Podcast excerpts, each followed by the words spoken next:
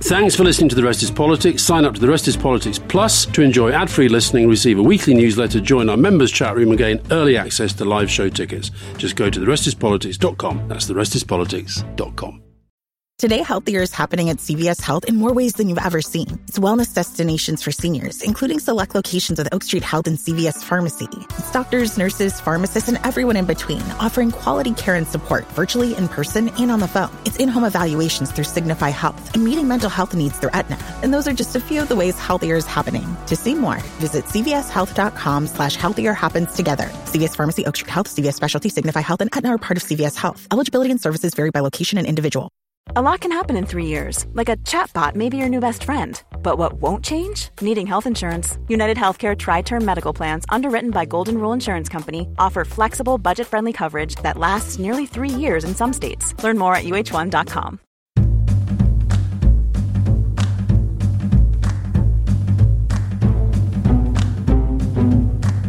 Welcome to the Rest is Politics question time with me, Rory Stewart. And me, Alastair Campbell.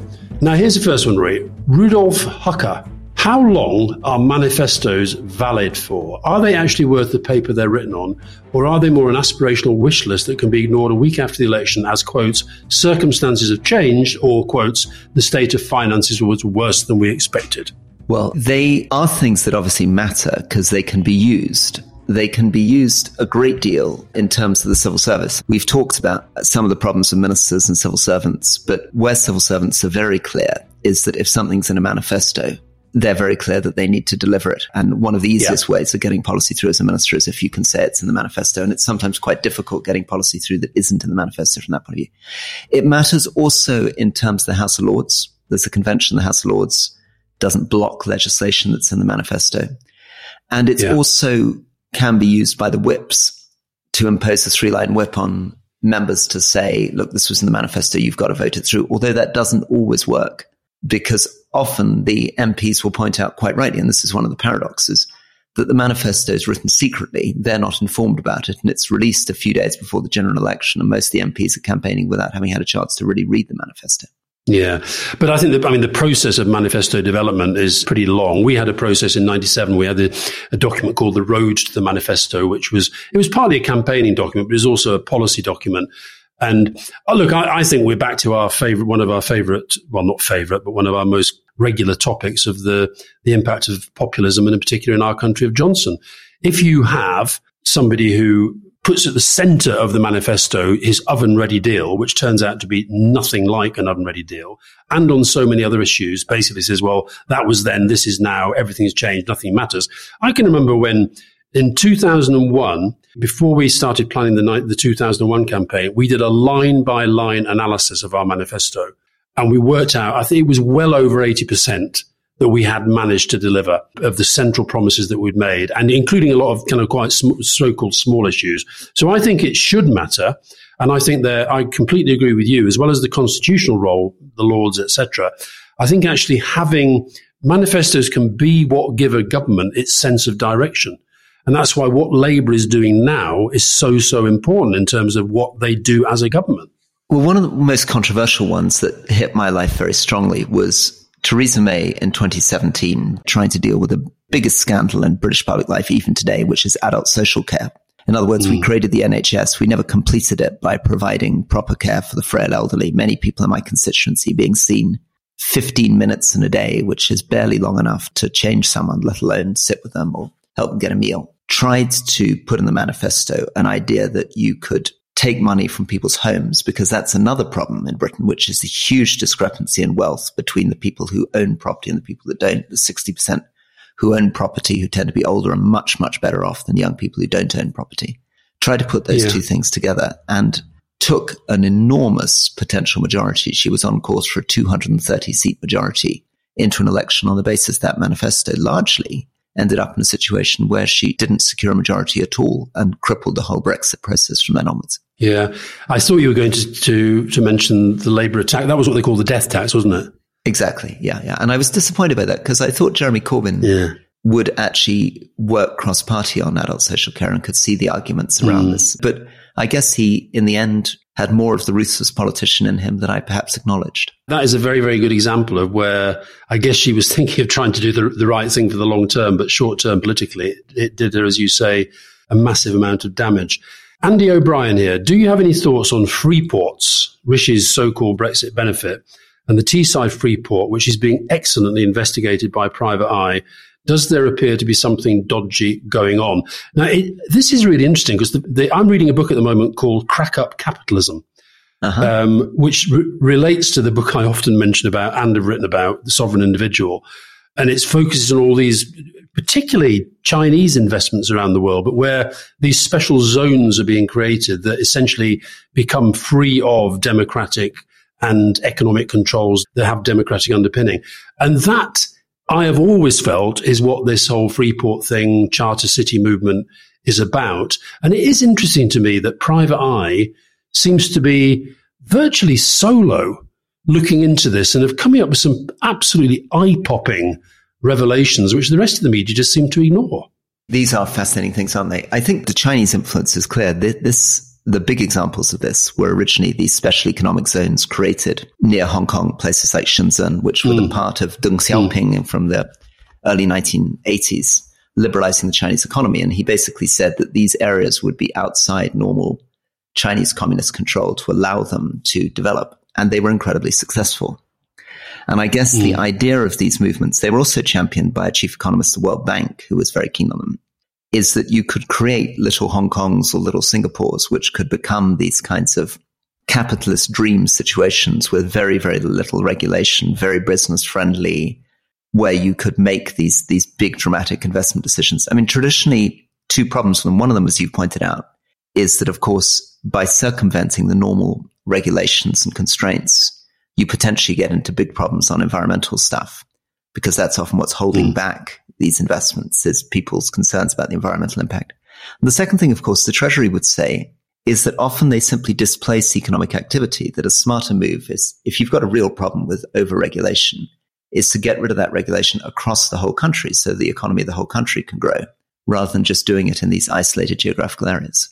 Yeah, yeah. Here's a question for you. Julian Ray as you're both well placed to answer this, what are some of the key ideological differences between a traditional Blairite and a one nation conservative, both of whom claim to occupy the centre ground in contemporary British politics? Well, I can't possibly speak for one nation conservatives. I think there are. The, the, I, I suppose the new, what New Labour was trying to do was to bring together the sense of economic efficiency and a, and a commitment to a well functioning market economy alongside values and principles that related to what is broadly called social justice. So a belief that the state can achieve social justice, a belief that you don't just leave everything to the market. And I think it's, just, I think within that, it's a kind of, it's a question of scale. And I think if, it's interesting when I listen to you, you know, defending yourself as still effectively being conservative, it always feels to me that a lot of it is about cultural and historical stuff as opposed to actual workings of the modern economy. I think on a lot of that, I think we'd find that we'd agree, but I think we'd disagree probably in areas of possibly in areas of tax and spend, possibly in areas in relation to the prioritization of public services, and in particular, in my case, in my view, education, the need to make education for the many a goal of the nation, etc. So I think it's they're, they're they're in broadly the same the same center part of the ground. There are, I think there is a center left and a center right, but some of the values are the same. Is that fair?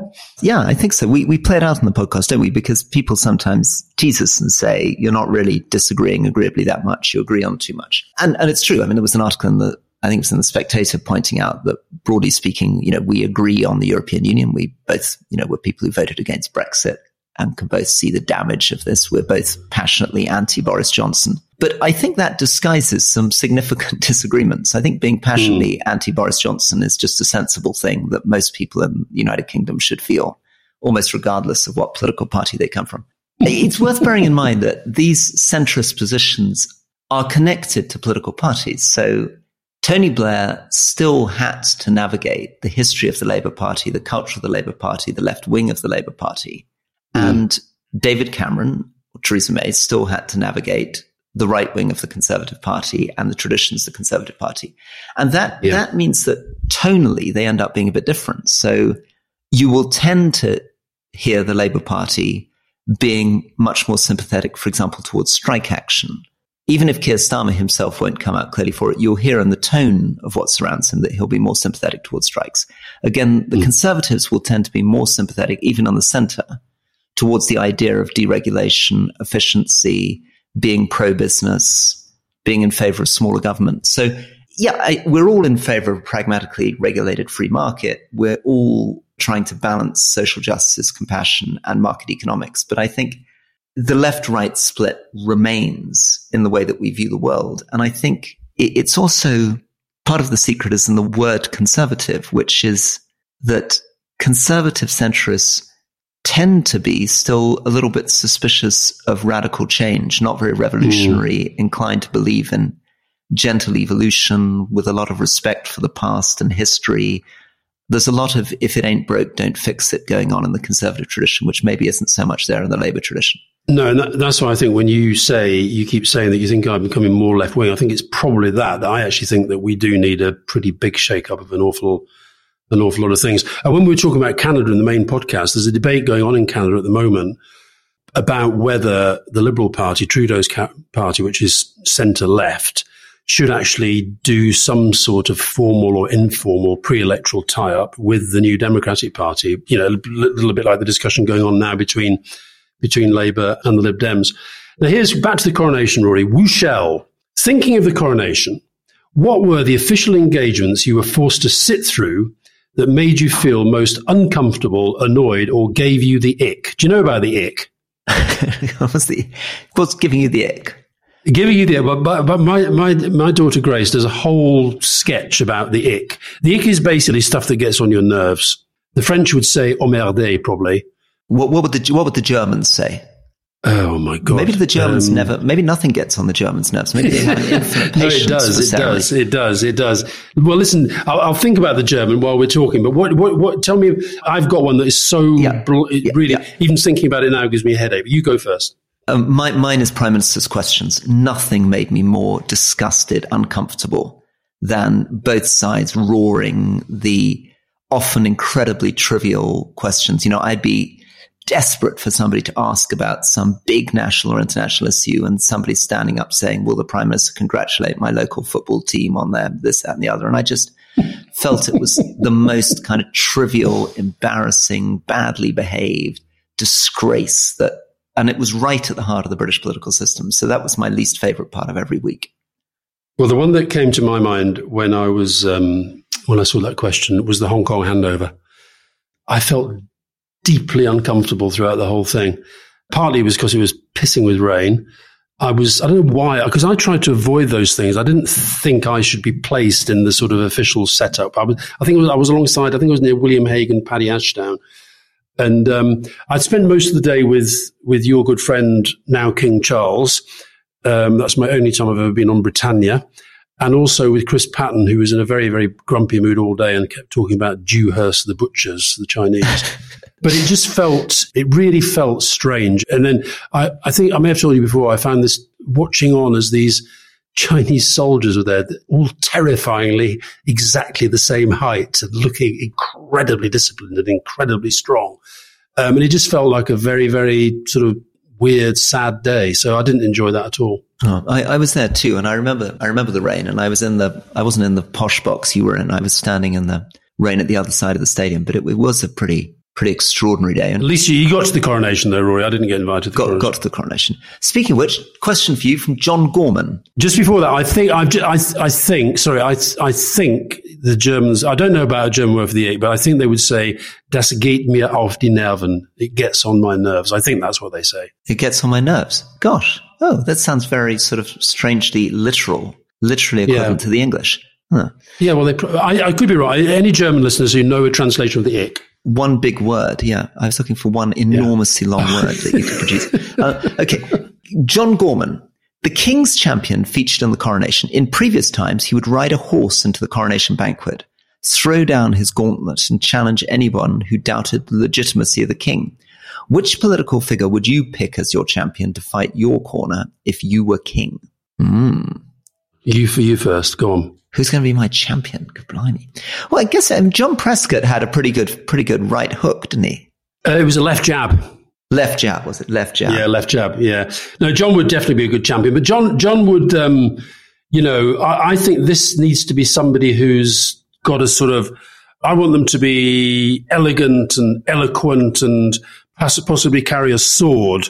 So I, I, think I'm going to do a bit of cross party and go for Penny Mordaunt. I think Penny Mordaunt would be my champion. Penny Mordaunt. How about The Rock? No, not into no? The Rock. Not into The Rock? No, okay. Burnley, by the way, we've just had a big investment in from a guy called JJ Watt, who apparently is one of the greatest NFL players of all time, American footballer. So he could be a good champion. He's very big and he's quite rockish. So yeah, I'll go for JJ Watt. No, I'm going to go for Ashley Barnes. Ashley Barnes. What do you think of that, Rory? Ashley Barnes. Ashley Barnes sounds very good. I'm going to be strongly approving of Ashley Barnes. and uh, why would that be? I have no idea because he sounds like a footballer, doesn't he? He's just retired. He's just played his last game for Burnley, and he's been an absolute legend of the club for the last ten years. So yeah, I'm going for Ashley Barnes as my champion. And you're not going to go for huge Scandinavians who score goals against Burnley? No, because you remember that, don't you? You do remember that. No, I'm, I'm definitely not going to go that. Chris Harris. Yeah. Is it ever awkward bumping into people that you've criticised on the podcast or elsewhere? For example, if Rory had to bump into Boris Johnson at the King's coronation, how do you deal with that when when you literally bump into people? I'd find and- that very, very difficult. In fact, I actually occasionally have sort of slight nightmares about it because obviously I worked alongside him closely, worked for him, and used to talk to him many times a day. And I've become so angry with him and so critical of him. I don't know what would happen if I actually ran into him. I think probably I'd have to avoid him because I think any conversation would be incredibly stilted and artificial and insincere. How about you? I actually have this this thought every time I go to the theatre. I think what would I do if I ended up just purely by chance sitting along from Boris Johnson in the theatre if he turned up at the theatre or at the cinema? And I think what I'd do is just before the play started, when they came out and said, Can you all switch off your mobile phones? I would stand up and say, a few years ago, there was a referendum in this country and there was a vote of people. I would like to have a vote of people in this theatre who, who would prefer that the person who led that campaign was not in the same audience and did not contaminate the play by his presence. Could we have a vote? I'd like to do that. Huh. Is that childish? Well, that's quite aggressive. Goodness, that is that is that's quite an aggressive move. Have you? Are, mm. are, there, are there other people that you've had such a bad relationship with that you just avoid them? You'd rather not speak to them. How about Andrew Gilligan? How about if you found yourself? Oh, that's a good one. That's a very good one, actually. No, I, I actually did find myself in his company. I think it was, it might even have been a Tory party conference because I was there talking about alcoholism or something. Um, and I went to a meeting, it might have been Labour, I can't remember. It was in Bournemouth. And I noticed he was there, so I decided just to ignore him. But then he sort of sidled up alongside me and was trying to get a conversation going, and I completely ignored him. And then he wrote a piece saying, you know, can't we let bygones be bygones kind of thing. No, somebody like him, I would, I would never give the time of day but I wouldn't feel uncomfortable about sort of being in his presence. I think you've got to, you know, the fact is when we, when we debate stuff and we're, you know, with, with political opponents, I think it's, you know, this. I mean, it's like at question time, people can sort of tear lumps off each other and they sort of also go out for dinner with David Dimbleby or Fiona Bruce or whatever. So I think you've just got to rise above it, really. I'm sure there are lots of people who avoid me like the plague, but, you know, let them get on with it. Very good. Right, Alastair, lots more questions to come, so let's just take a quick break.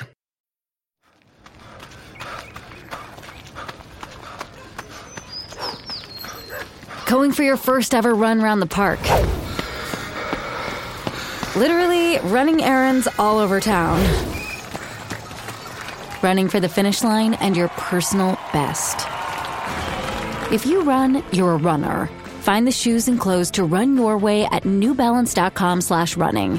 New Balance. Run your way.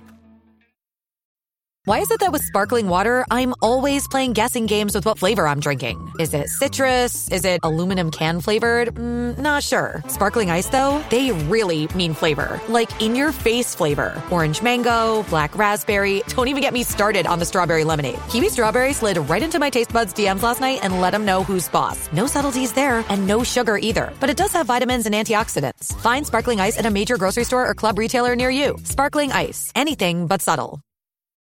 This episode is brought to you by Etsy. Looking to instantly upgrade your Mother's Day gift from typical to meaningful? Shop Etsy.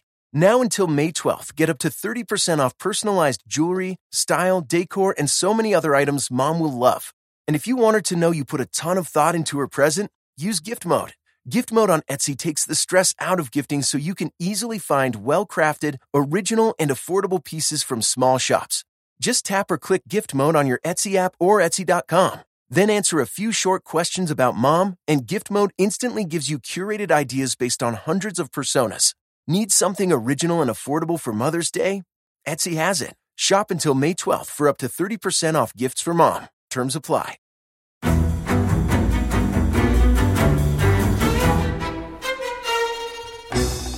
I'm Anthony Scaramucci, former White House Director of Communications and Wall Street financier. And I'm Katty Kay, US Special Correspondent for BBC Studios. I've been covering American politics for almost three decades. Welcome to The Rest is Politics US, brought to you by Goalhanger. Go on, tell us, were those donations you made, like Obama in 2008, was that idealism? Were you hoping to get something out of these campaigns that would serve your own business interests, for example? So I think this will either make this podcast incredibly successful, Katty, or people will be horrified and they'll shut it off right now because I'm going to be very real with you. The Obama donation, I had gone to law school with President Obama. We were not classmates. I was a few years ahead of him. It was 2007. It was then Senator Obama. I had a check in my breast pocket. I went over to the senator. I said, Senator, I said, you and I didn't really know each other in law school, but I'm about to hand you a big check. Can I lie to my friends and tell them that you and I knew each other in law school? Well, Obama looks at me, had the best smile in American politics since Jack Kennedy. Forever. Yeah. He lights up. He looks at me and says, I'll tell you what, if you double the amount of the check, we'll take it back to Hawaii. Okay. And I looked at him. I said, You're done. I had another check in my pocket. I ripped it up. I doubled the amount of the check. And I'm going to tell you right now, I've been to more White House Christmas parties during the Obama administration than the Trump administration. In this pivotal year for the United States, democracy, and world affairs, Britain's biggest podcast, The Rest is Politics, is launching stateside. Uncovering secrets from inside the Biden and Trump inner circles and how they shape the world's most important economy, but also the global economy too. New episodes are released every Friday morning. Just search The Rest is Politics US wherever you get your podcasts.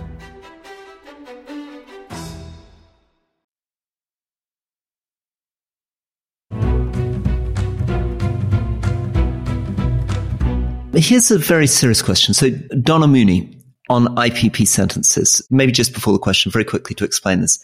An IPP sentence is imprisonment for public protection. David Blunkett in 2003, as the Labour Home Secretary, introduced a sentence where people could be given an indefinite sentence. It wasn't a life sentence, but it was a sentence where you were sent to prison and it could be for quite a small offense but you were then not allowed to be released from prison without special permission from the parole board. And you could be recalled immediately to prison for any minor breach because you mm. remained on license when you left. Quickly on her question, she's pointed out that the population has increased for the first time since it was abolished in 2012. So 10 years ago, the conservatives said they're no longer going to allow these sentences to be given, but they're not going to take away the sentences from people who got them during the Labour government.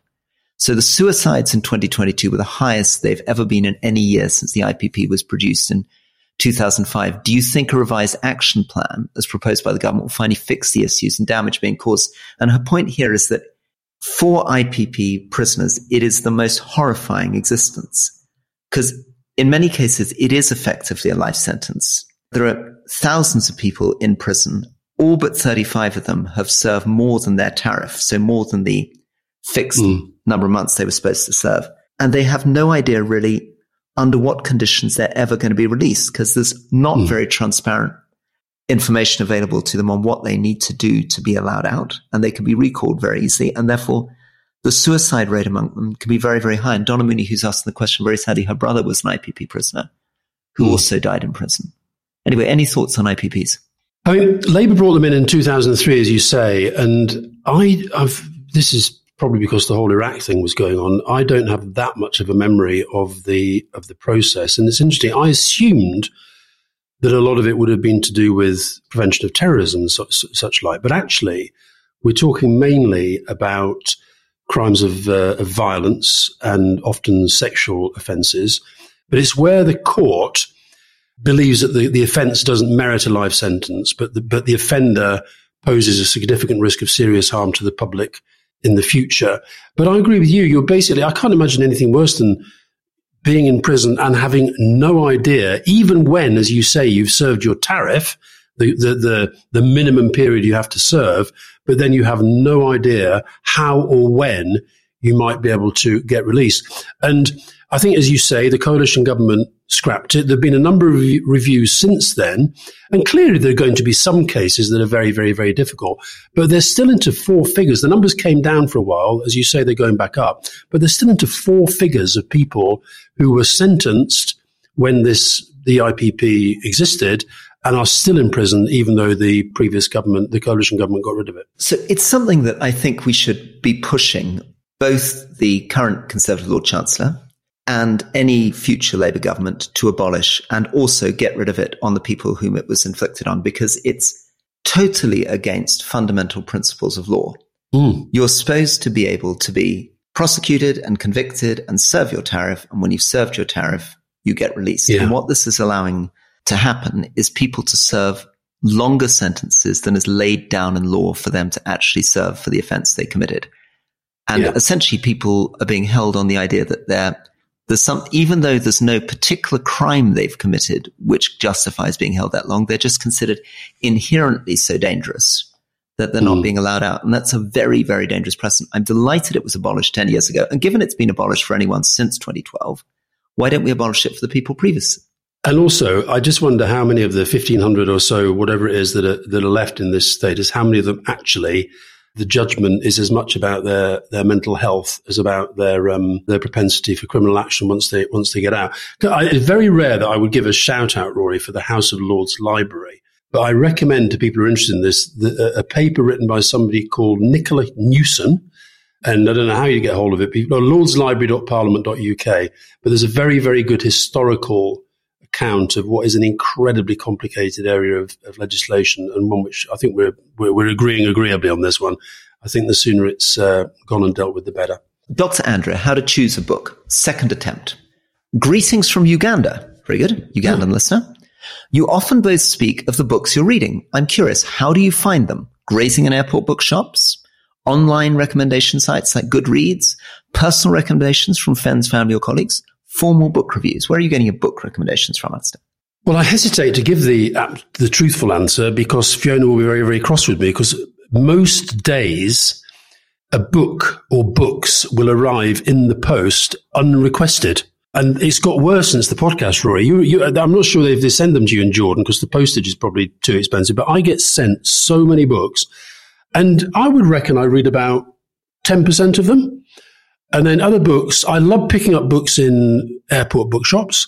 I love going to little independent bookshops and finding things that aren't there. But generally, at the moment, because I'm currently, as you know, obsessed with, with German, and I'm actually about to go and make a speech about the importance of learning foreign languages, I go to Foyles foreign languages section, which is up on one of the high floors, and I, I can while away a nice couple of hours in there and walk out with half a dozen books. Very good. Well, I think in my case, a lot of it is to do with a reference in a book that I'm reading. So if I'm reading a book that, for ah. example, I'm reading a book at the moment that does a chapter on Thomas Aquinas, and I'll suddenly think, mm-hmm. oh my goodness, I know nothing about Thomas Aquinas. And mm. I, I, do a lot of this on Kindle. So then I'll buy a book on Thomas Aquinas and I'll start reading about him. And then I'll think, oh no, I, I don't really understand about St. Augustine. And so I actually, my reading is a sort of rabbit hole where every book I read then makes me buy another book to try to fill out gaps in my knowledge. That's good. Well, the, the one that, that I mentioned that I'm reading, um, Crack Up Capitalism, I'm reading that because somebody said to me, you should read this book because it relates to all that stuff you keep banging on about, the sovereign individual. So there's a book that was written in 1997 and somebody says to me, read a book that's just been published now. So yeah, there's lo- loads of different ways of, airport of getting. books, airport bookstores also, I think, is is a shout. I mean, the brilliant book that I got on Ulster Protestants that I've been recommending on the podcast, I found in in Belfast uh, Airport Bookshop. Hmm. I think it's actually particularly when you're traveling abroad, there are often the bookshops are very good at curating some of the most famous books on the particular country you're in. It's always worth having a look at that. Yeah, and, and I have to say, Rory, I, I've noticed that whenever, in my maladaptively competitive way, I have a little look on how the book is doing on, on the new book is doing on Amazon. I've noticed that in this thing about you know people who viewed this book also viewed, and people who bought this book also bought yours, which is out in September, is already being married by the algorithm to mine. So Ah. we, there, there is a real danger that we sort of morph into one human being at one point, and that could be quite scary for the world. That, that would be quite scary. I think we need to have, gosh, that is a bit scary. I don't want to sort of envisage that as a sort of some strange kind of centaur with my horse's head on top of your large body. Well, listen, related to that, John, John Ellis, my question is how many kilts do you both own? And Rory, do you own at least one pair of jeans? I know it's not the most in depth question, but the world needs to know. That's from John Ellis in Bordeaux. That's very kind, John. So I own three kilts, two pairs of tartan trews, and five sporrans, and one pair of jeans. So Rory Stewart has five times more sporrans than jeans. I have two kilts, one of which just about fits me and one of which doesn't. I have three sporrans, but only one of them is functional.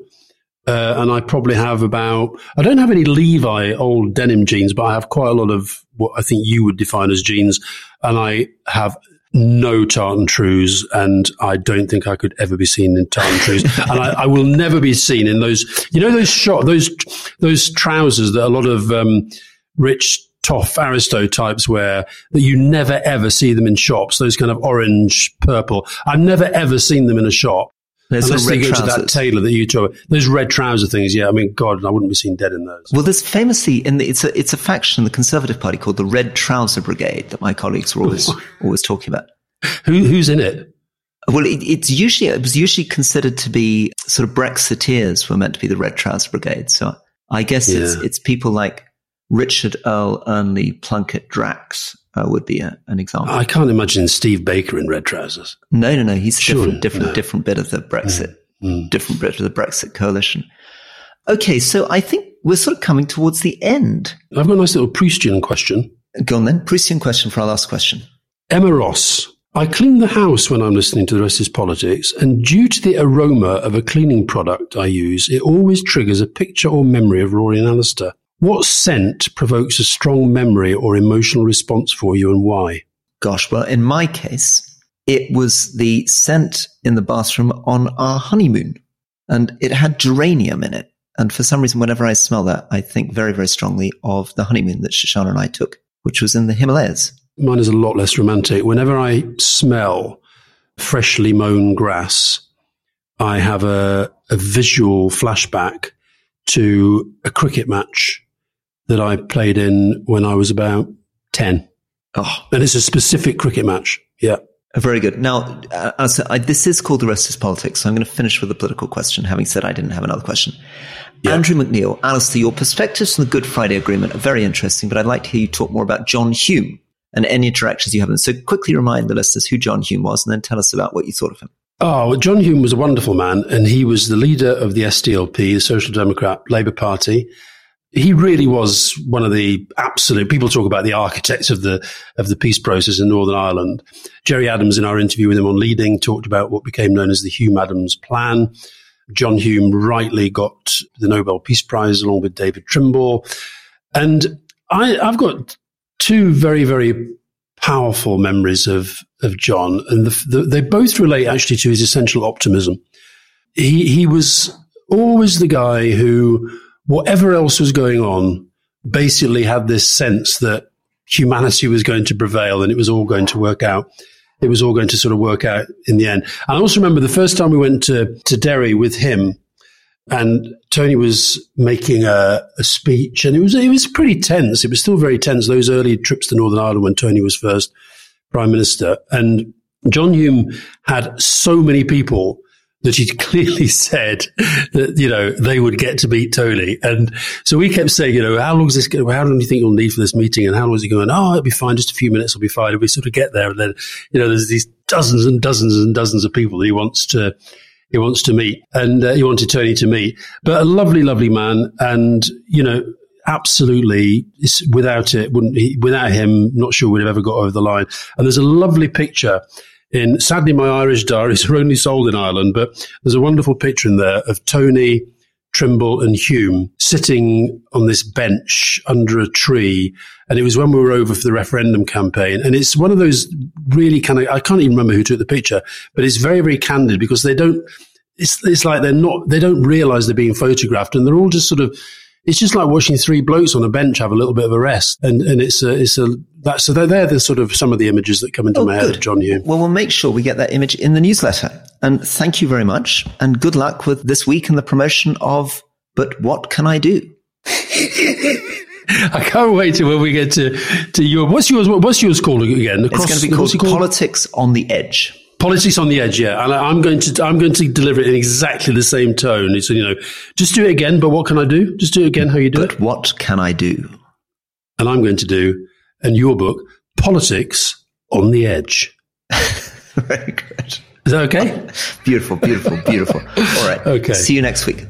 All the best. Bye bye. Bye bye.